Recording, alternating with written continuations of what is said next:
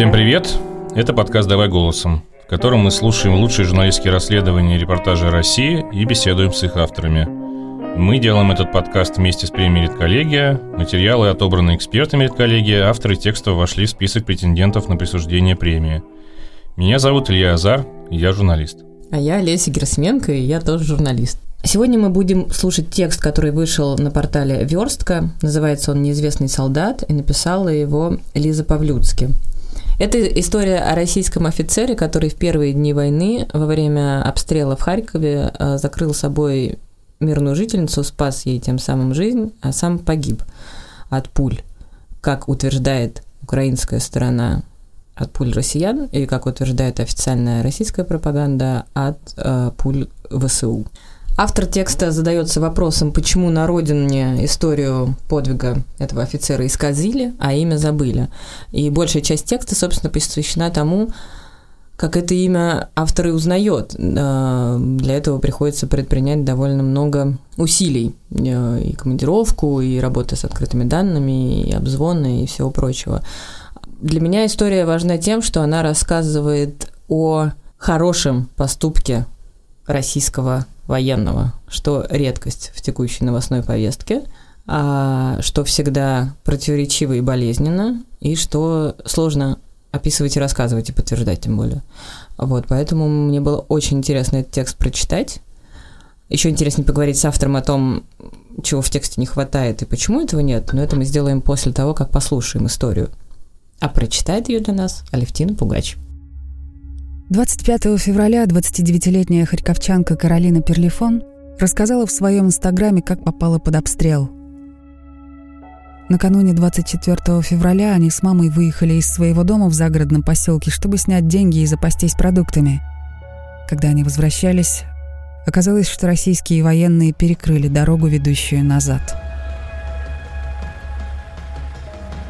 «Нашу машину начали обстреливать», — писала Перлифон. Мы свернули в тупик и выскочили. В этот момент к ним подбежали двое российских военных и сказали вместе с ними спрятаться за бетонными блоками, находившимися неподалеку. Минут 15-20 они вчетвером отсиживались в этом укрытии, но потом и по нему открыли огонь. Маму ранили в руку. Я слышала, как она закричала от боли, вспоминала Каролина.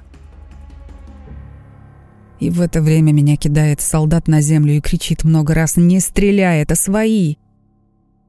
Начинается сильный обстрел. Мертвый солдат падает на меня. Второго тоже подстреливают, а мама молчит. Я поднимаюсь и понимаю, что она мертва. Ей попали в голову.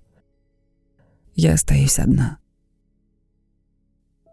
Примерно через 1,5 часа, когда стрельба стихла, Каролина, по ее рассказам, выбралась из укрытия.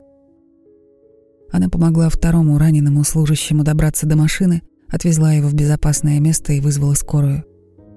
Тело ее матери осталось лежать возле дороги на окраине Харькова, а вместе с ним тело погибшего военного, который спас девушку.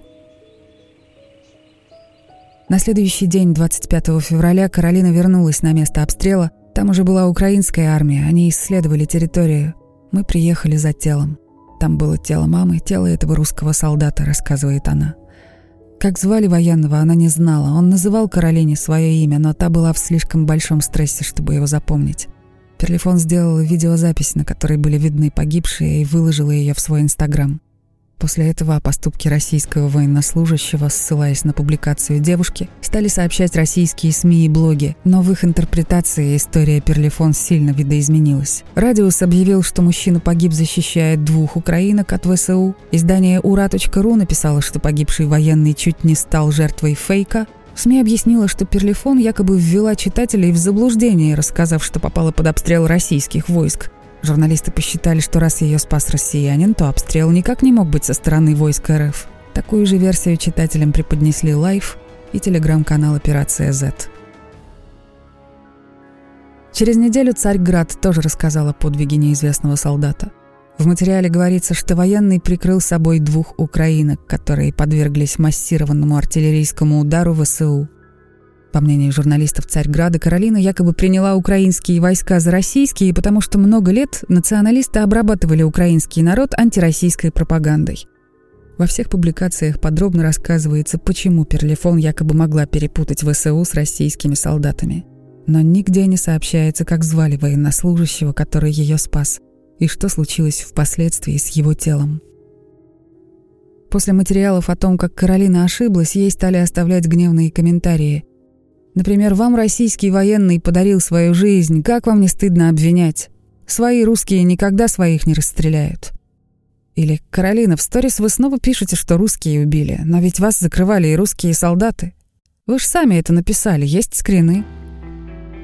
Через 1,5 недели СБУ Украины опубликовала видеозапись допроса выжившего военного, который был в укрытии вместе с Каролиной и ее матерью, Валерия Васильева.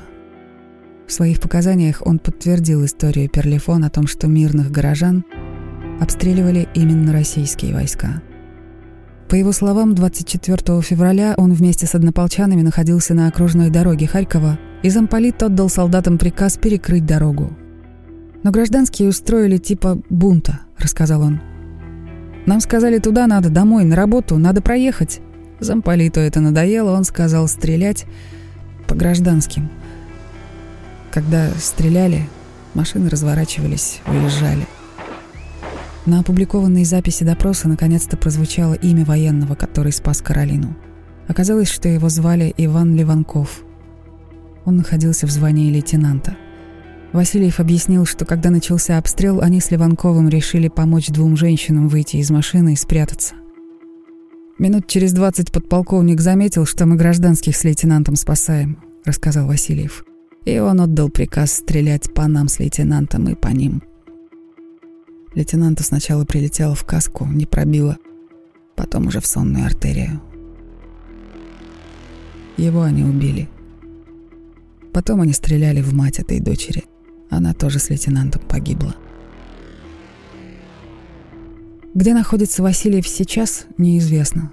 Его не было в первом списке российских военнопленных, который 4 марта опубликовал советник главы МВД Украины Антон Геращенко. Сайт «Оккупант», созданный Советом нацбезопасности Украины и предоставляющий информацию о военнопленных россиянах, сейчас недоступен. В России имя погибшего военного впервые упомянули лишь спустя 3 месяца. Шумячская районная газета «За урожай» 20 июня сообщила в соцсетях о похоронах 2 военнослужащих в Смоленской области. Одним из них был Леванков. В заметке не указали дату его смерти и не упомянули поступок, который он совершил. Там сказано лишь, что он погиб при выполнении боевых задач, исполнив свой ратный долг до конца. На официальном сайте газета публиковать информацию о Леванкове не стала. В посте издания во ВКонтакте рассказ о нем занимает 1010 печатных знаков. В тексте приводится краткая биография Леванкова. Он хорошо учился в школе, затем поступил в военную академию войсковой ПВО в Смоленске, а после окончания служил в войсковой части номер 29760 в Луге. В России у него остались мать и сестра, 44-летняя Ирина Леванкова и 15-летняя Мария Леванкова. Шумячая родина военного Леванкова. Это небольшой российский городок на границе с Белоруссией, в 140 километрах от областного центра региона Смоленска. Старый междугородний автобус преодолевает это расстояние от Смоленского автовокзала за 3 часа. На сельском кладбище около 10 свежих могил, обставленных новыми траурными венками. Рядом с одним из захоронений можно заметить венки от Министерства обороны и от администрации Шумячского района. Именно здесь 18 июня похоронили Ивана Леванкова. На памятном кресте указана дата смерти – 24 февраля 2022 года. Значит, организаторы похорон знали, когда именно погиб Леванков. Но сообщили ли им об обстоятельствах его гибели, неизвестно. Мы попытались связаться с семьей погибшего военнослужащего. Его мать Ирина прочитала сообщение журналиста во ВКонтакте и не ответила.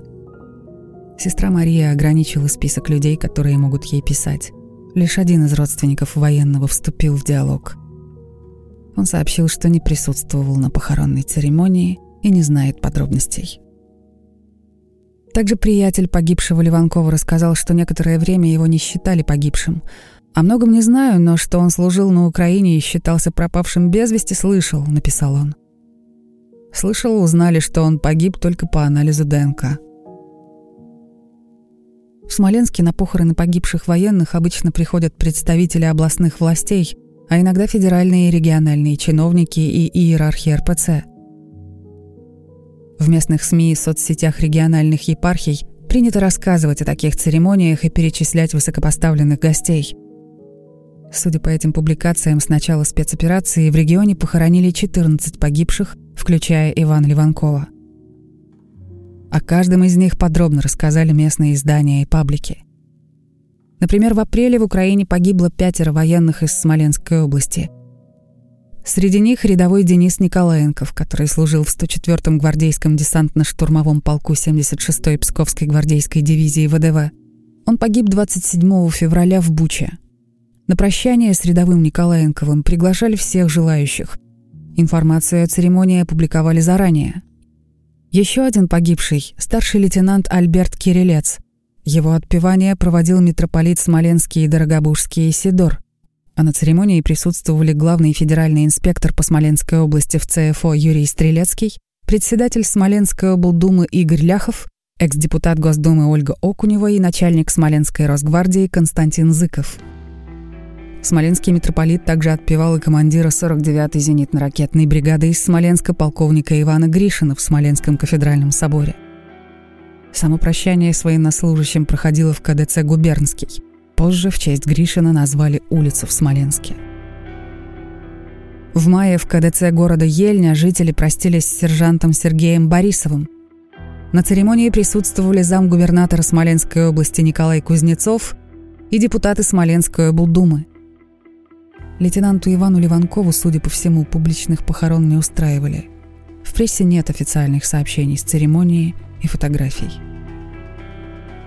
Через месяц после прощания Вёрстка связалась с заместителем губернатора Смоленской области Николаем Кузнецовым и спросила, почему так произошло. Он ответил, что властям региона ничего не известно о военном. «В списках погибших, зарегистрированных в Смоленской области, упомянутой фамилии нет», — сказал Кузнецов. Тогда корреспондент прислал ему пост Шумячской газеты «За урожай», посвященный гибели Леванкова. На следующий день чиновник прислал уточнение. Он рассказал, что Леванкова похоронили со всеми воинскими почестями в присутствии должностных лиц, в том числе замгубернатора.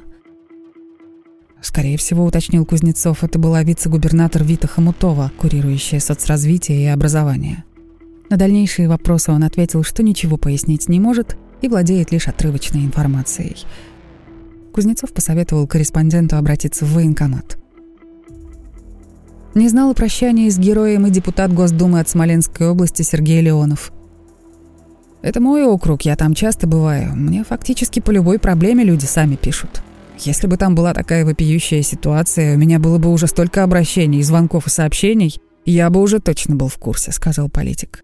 Интереса к истории Леванкова он не проявил. Не было на похоронах и представителей Рославльской епархии, которая курирует Шумячский район. Ее священник сказал, что Леванкова отпевал местный сельский батюшка. И все же есть люди, которые помнят Ивана Леванкова и знают о его поступке. Правда, находятся они не в России. «Он погиб, спасая нас», — говорит о нем харьковчанка Каролина Перлифон. Она считает, что в России военный не удостоился громких похорон, потому что чиновники не хотели афишировать обстоятельства его смерти. «Этот солдат был с нами», — рассуждает она. И он был расстрелян своими же людьми. Поэтому, конечно же, им проще его закопать, похоронить. И пусть никто об этом не знает и даже не вспомнит. А сказать правду они в жизни ее не скажут. Подзаголовок этого текста «Почему российский военный пожертвовал собой, чтобы спасти украинскую женщину, почему на родине историю его подвига исказили, а ими забыли. Ну, раз он совершил подвиг, значит, он герой. Ну, подвиг совершает герой, правильно же? Да. Плохой человек не может совершить подвиг. Ну, то есть, наверное, может, но все равно. Это моя, кстати, любимая дилемма, которую могу обсуждать бесконечно. Ты можешь быть педофилом и жертвовать огромные деньги в фонд борьбы с раком. И что ты будешь делать? Да. Вот. Это классное противоречие человеческого характера. Нет, но я имею в виду здесь скорее, что само слово «подвиг» подразумевает, что ты герой. Но подвиг совершает герои все-таки. Ну, то есть, ты можешь быть плохим человеком, но конкретно в момент совершения подвига ты герой. Ну да. Просто здесь мне непонятно, можно ли героизировать американцев, которые спас вьетнамца, да, и при этом спас вьетнамскую женщину. Да, но он же является агрессором. Да, можно ли героизировать американца, пришедшего бомбить Вьетнам и при этом зачастившего вьетнамского ребенка от пули какой-нибудь шальной? Мне кажется, можно. Ну, значит, в нем есть что-то человеческое, правильно? А это уже подвиг на войне сохранить. Ну, в нем-то да, а в самой армии во всем этом нету. Но ты тем самым показываешь, какие отдельные солдаты человечные, и таким образом и сама эта армия тоже... Нет, неправда, почему? Метонимия тут нифига не работает. Часть по целому, целая по части. Это как есть русские, которые против войны, а мы о них много говорим и пишем текстов, что мы тем самым оправдываем российское государство, которое ведет нелегитимную войну. Нет, не оправдываем. Ну, мы не оправдываем, да, но это скорее к вопросу о том, как украинцы относятся к этой истории. Ну, как украинцы относятся, ну, понятно, хотя героиня, которой он спас жизнь... Ну, в этом тексте, судя по всему, отдает ему должное. Хотя могла бы, и я бы никак ее не упрекнула, если бы она там добавила какой-нибудь ненависти. Ну, памятник ему явно не поставят на Украине. Это и, видимо, и в России не поставят, хотя могли бы, но, видимо, я вообще не очень понял, почему как бы его замалчивается имя в России, видимо, исключительно потому, что... Судя по всему, он погиб от... Потому что придется выяснять, что да, почему свои обстреливали своих. Ну, кто это будет выяснять-то? Ну, условно, из матросов сделали героя, никто ничего не выяснял. Ну, то есть, герой – это именно тот, о ком много-то ничего не выясняют, а наоборот создают какой-то... Ну, они, пацаны, поначалу так и сделали. Поначалу же, там есть часть в этом, да, в тексте, как патриотические паблики сначала... все это прогласили, пряча имена, да, чтобы не полезли копаться как бы в деталях истории. Давай позвоним автору и спросим про это. Давай. Лиза, здравствуйте. Здравствуйте. Добрый день. Добрый день. Послушали ваш текст. Я люблю такие истории, когда что-то случилось, все забыли, а потом кто-то один раз такой и поднял, фактически нашел сенсацию. А как следили за темой? Почему все остальные журналисты забросили эту историю, а вам удалось ее не забыть? Ну, я хочу сказать спасибо всем, кто послушал текст и услышал имя Ивана Леванкова, имя неизвестного солдата. Для меня, как и для всех россиян и не россиян, 24 февраля случилась личная трагедия. И я была в повестке с самого начала. Я смотрела все видео с допросами, которые появлялись в украинских СМИ. Которые СБУ публиковали, да?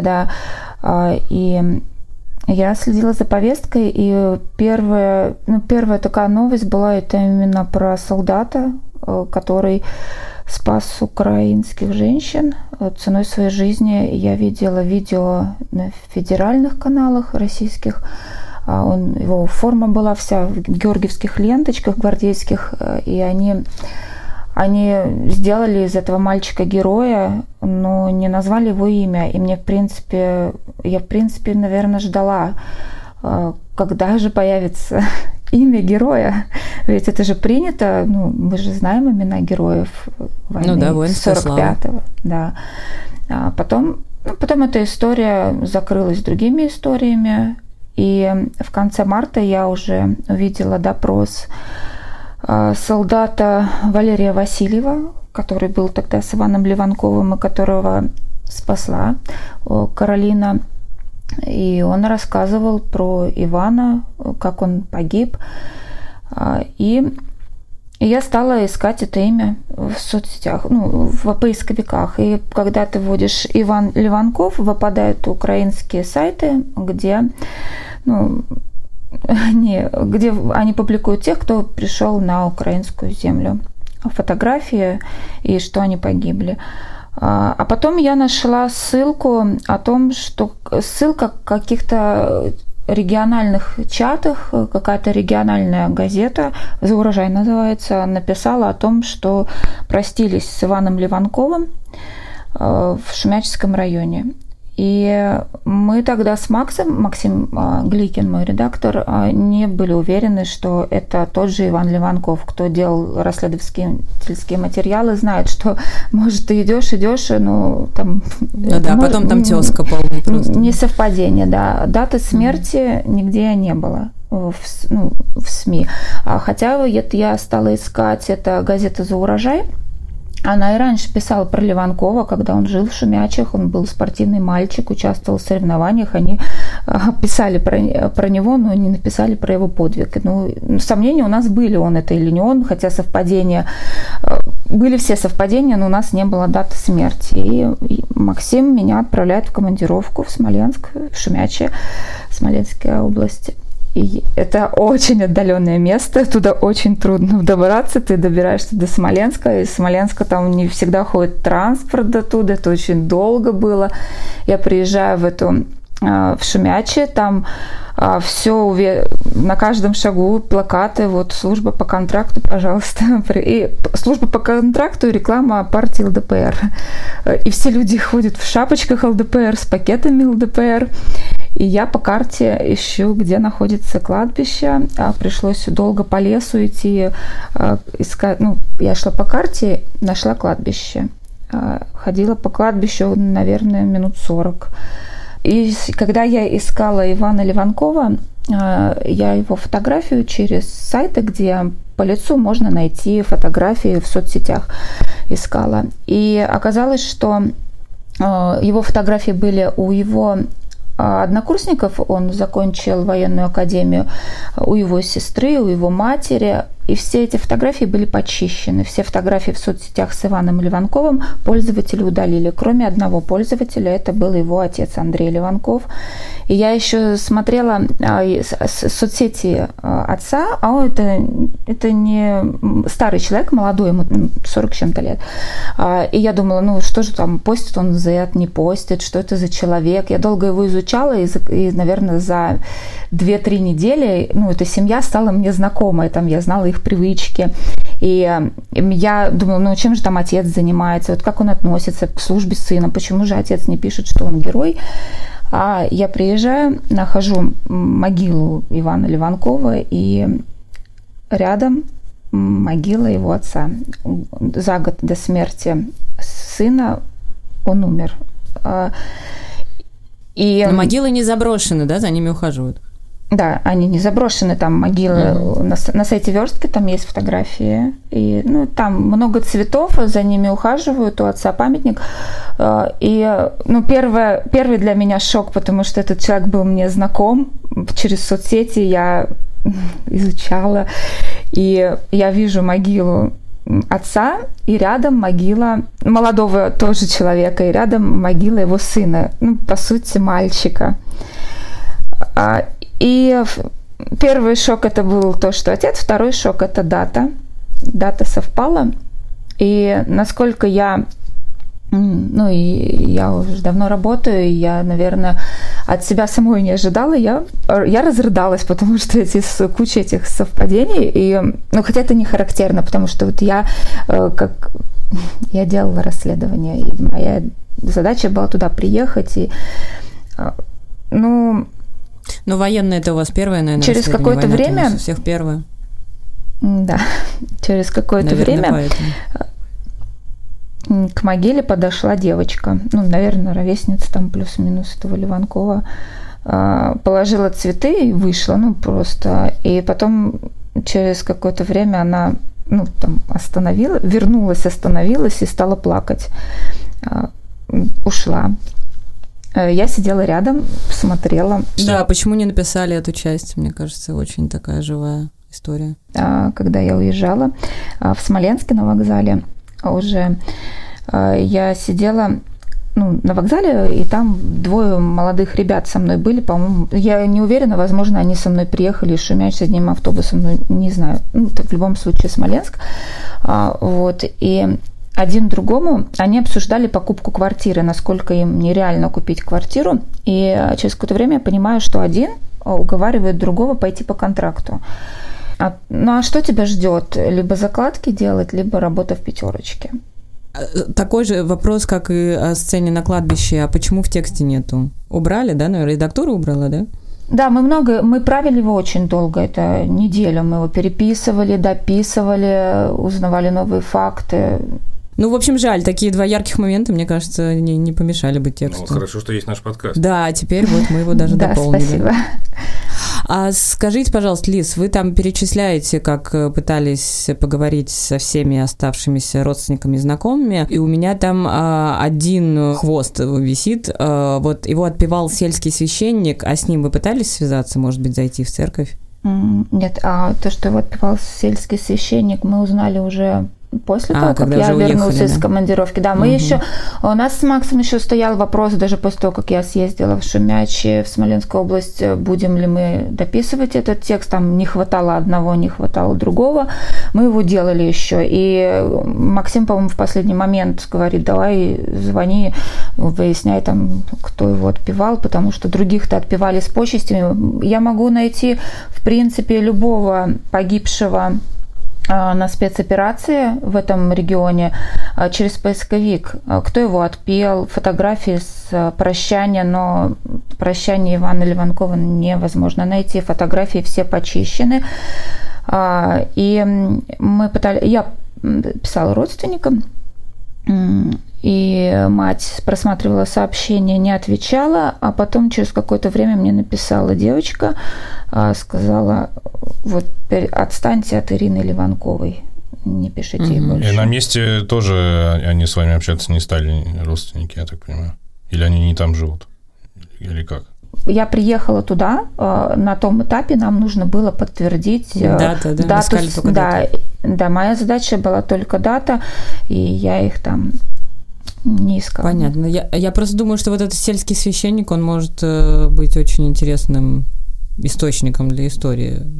Очень часто случается, что как раз вот деревенские, да, такие священнослужители, они свободнее говорят. А вот это то, что про всех в интернете есть информация, а про него нет, это связано, по-вашему, исключительно с тем, что его как бы, судя по всему, застрелили наши? Русские войска? Российские. Исключительно из-за этого или из-за чего? Ну, так думает Каролина, которую он спас. Я не знаю, я не могу сказать, почему так. Но это так. Слушайте, а вообще вот эта тема как героического поведения российских солдат на войне, она очень сложная, да, понятно, потому что армия-агрессор, люди, которые пришли нападать. И есть эпизоды, истории, когда российские солдаты, офицеры ведут себя действительно героически, спасая кого-то. Я разговаривала с людьми, которые говорили, что они закрывали украинских детей собой. Ваш герой спас девушку.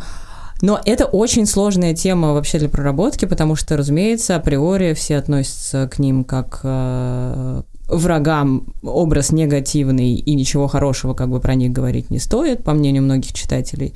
Сталкивались ли вы с таким, вот пока этот писали текст, может быть, украинцы так говорили тоже, или там кто-то из тех, кто в России против спецоперации и войны? Или тут как-то вот все упиралось в то, кто обстрелял, российские войска или ВСУ? Давайте так. Иван, как офицер, тогда принял единственно правильное решение, потому что роль его была защищать мирных жителей. Задача любого военного – это защитить мирных жителей. Да, это героический поступок. Мы можем… Да, он пересек территорию Украины. Но Каролина о нем говорила, о том, что он… помог, спас, но она не говорила о нем как о герое. Да, много вопросов к тому, что он там делал, ну, наверное, у украинцев. Я не знаю, как на этот Да нет, вы не даже должны на него отвечать, я имею в виду, сталкивались, вы поняли вы, что тема, вот она, как бы не скользкое, неправильное слово, да, но она действительно суперсложная, когда ты хочешь рассказать что-то, что не укладывается в рамки той или иной пропаганды, а, ну, например, там, российский офицер, спасающий украинскую женщину от огня, который идет с российской стороны, не укладывается ни в одну пропаганду, ни в украинскую, ни в российскую. То есть это герой, максимально выпадающий из этого контекста. Тем он и интересен, собственно, нам. Ну, конечно. Да, я его первую фотографию нашла «Горите в аду». Там, знаете, делают, украинцы делают такие... Вот. Ну, вот примерно об этом я и спрашивала, да, что очень сложный образ, хотя, казалось бы, очевидно, да, человек спас другого человека, да. С одной стороны, все очень однозначно, а с другой стороны, все совершенно неоднозначно. Лиз, скажите, пожалуйста, вот вы говорите, долго писали текст, сокращали, как бы была цель возвращения имен в некотором роде, да, вот вы долго еще говорили, что имени не было, и вы ждали, когда появится имя, да, и поехали с целью как раз подтвердить имя, да, а не пойти уже там к семье и продолжить сбор фактуры. Ну, вот это какое-то внутреннее было желание вернуть имя герою, кроме того, чтобы рассказать историю, или мне кажется, или я ошибаюсь, или просто такое слышится в вашем тоне? Мы вернули имя герою, но это... Когда я начинала писать текст, я вообще не знала, выйдет он или нет, потому что Максим изначально к нему отнесся холодно, и я не знала, чем эта история закончится. Я просто следила. Сначала это было много информации, много людей. Потом я остановилась на одном человеке. Так получилось, что пока мы готовили текст, мы вернули имя героя, ведь теперь для меня важно, что это случилось, потому что я приехала в этот поселок, где жил этот человек. Там много молодых людей, которые хотели бы жить, не переехать в Москву, не переехать там в какой-то город, который рядом. Хотели бы жить вот там, вот в этой деревне, где растут цветы и ягоды. Но там негде работать. Оттуда пытаются все... закладки или пятерочки, да. Да. До начала спецоперации там был завод, который вырабатывал стекло, и его власти... регионы, наверное, закрыли там все развалено, там негде оставаться. И этот мальчишка, я не знаю, он вырос в этой разрухе неплохим человеком. А он, кстати, был контрактник или срочник? Я так понимаю, что... Я не знаю, насколько правильно об этом говорить, что он туда оказался в самом начале. Он закончил Академию ПВО в Смоленске. По сути, его задача была обучать. Он вообще не должен был находиться там, где он находился. Ему нечего было делать на блокпосту. Я правильно понимаю, что вы его считаете героем? Я считаю, что он принял единственно правильное решение как офицер. А героем его сделали федеральные каналы, никак не я. Я просто восстановила его имя. Вот сложно всегда. Мне очень нравится поэтому разговаривать про российских солдат. Это всегда неоднозначно, и всегда надо уточнять что-то и проговаривать. Да? Потому что очевидно, что все истории такие человеческие, не знаю, там, о преподавателе украинского вуза, который из окопа продолжает читать лекцию или что-то подобное, они воспринимаются очень, однозначно, все понятно, да, вот это действительно герои, защитники страны, смотрите, как здорово, еще там куча сверху всяких гуманитарных коннотаций, очень здорово. Когда какие-то такие истории находят журналисты независимых, более того, да, и заблокированных, если я не ошибаюсь, не так давно изданий, да, «Вёрстку» не так давно заблокировали, когда такие истории находят о российских солдатах, сразу все становится очень сложно. Тем и важнее, мне кажется, об этом писать и об этом говорить. Вот, поэтому спасибо вам большое за текст. А вы останетесь, будете продолжать в этой теме, останетесь работать с историями российских военных? Или у вас специализации нет? Вы недавно, да, пришли в «Вёрстку»? В «Вёрстке» я работаю этот месяц. Это мой второй текст. Я не могу забросить эту тему, потому что мы все в ней живем. Никто из нас не может забросить эту тему. Возможно, у меня будут и другие тексты, возможно, нет. Но то, что я буду в повестке, это точно. Спасибо большое, Лиз. Тогда будем дальше ждать и читать ваши другие тексты. Спасибо. Да, спасибо. До свидания. До свидания. Ну, мне вот... Я сейчас поговорила с Лизой и поняла, что текст хочется прочитать немного другой. Наверное, мне не хватает во всем этом теперь репортажа и живых разговоров. Очень хочется пойти к этому сельскому священнику. Я прям, у меня какие-то уже нездоровые кошматы. Я прям вижу уже, как я ищу эту церковь небольшую, и там нет расписания служб, и я иду ищу его в доме. Это все фантазия человека, которому запрещена его работа, извините. Вот, хочется разговора с ним, хочется вот этой части о кладбище, да, не, даже не авторских слез, я такое в текстах как раз не люблю, но всех этих сценок, как приходят военного навещать его знакомые. В общем, теперь я поняла, чего не хватает, да, когда до разговора с автором не понимала. Интересно. Ну что, Илья, ты получил ответ на свой вопрос, герой ли этот офицер? От кого? Ну, в результате разговора появился ли он у тебя, или от автора, может быть? Мне понравилось, как Лиза отвечает. Нет, ну, слушай, мы же можем поговорить о том, может ли, в принципе, военные отказаться воевать на Украине. Да, это моя любимая тема. Да, и... Он профессиональный, видишь, тут еще все как бы усиливается... Ну, контрактники, вот я с ними очень много общаюсь в последнее время, они рассказывают, как они просто кладут винтовку в ров и уходят. Профессиональный военный, ну, контрактник, который подписали вот там позавчера они подписали, а в понедельник они уже на территории Украины. То есть это, конечно, совершенно никакие не профессиональные военные. Если ты учился в академии, ты офицер, это все становится еще и гораздо сложнее психологически. Я сейчас никак не оправдываю, не адвокат дьявола, но это действительно гораздо сложнее шаг просто ментальный, что я вот сейчас уйду с поля боя. Ну и потом, и слышат ли они, что происходит, условно, знают ли они про то, что было в Буче, например, на там... момент этой истории, но мне кажется, как военный может считать, что если он, например, достойный человек и с принципами, что если он уйдет, то останутся только такие. Кстати, мне не раз такое говорили, да, они не читали, но они слышат, что происходит, вот у них есть какие-то, ну, информация внутри себя, что есть там один батальон, он гораздо более жестокий, есть другой батальон, они человечнее, и они так прямым текстом говорят, что если мы здесь не встанем, сейчас придет батальон, который состоит из одних, их по-разному там называют, отморозков, условно, и здесь будет гораздо хуже этим 80-летним бабушкам, которые остались, поэтому лучше мы тут постоим. Я слышала такие оправдания, ну, на мой взгляд, это в том числе оправдания, но вот да, и логика такая у них есть тоже. Ну, и в этом смысле... Может, и неплохо?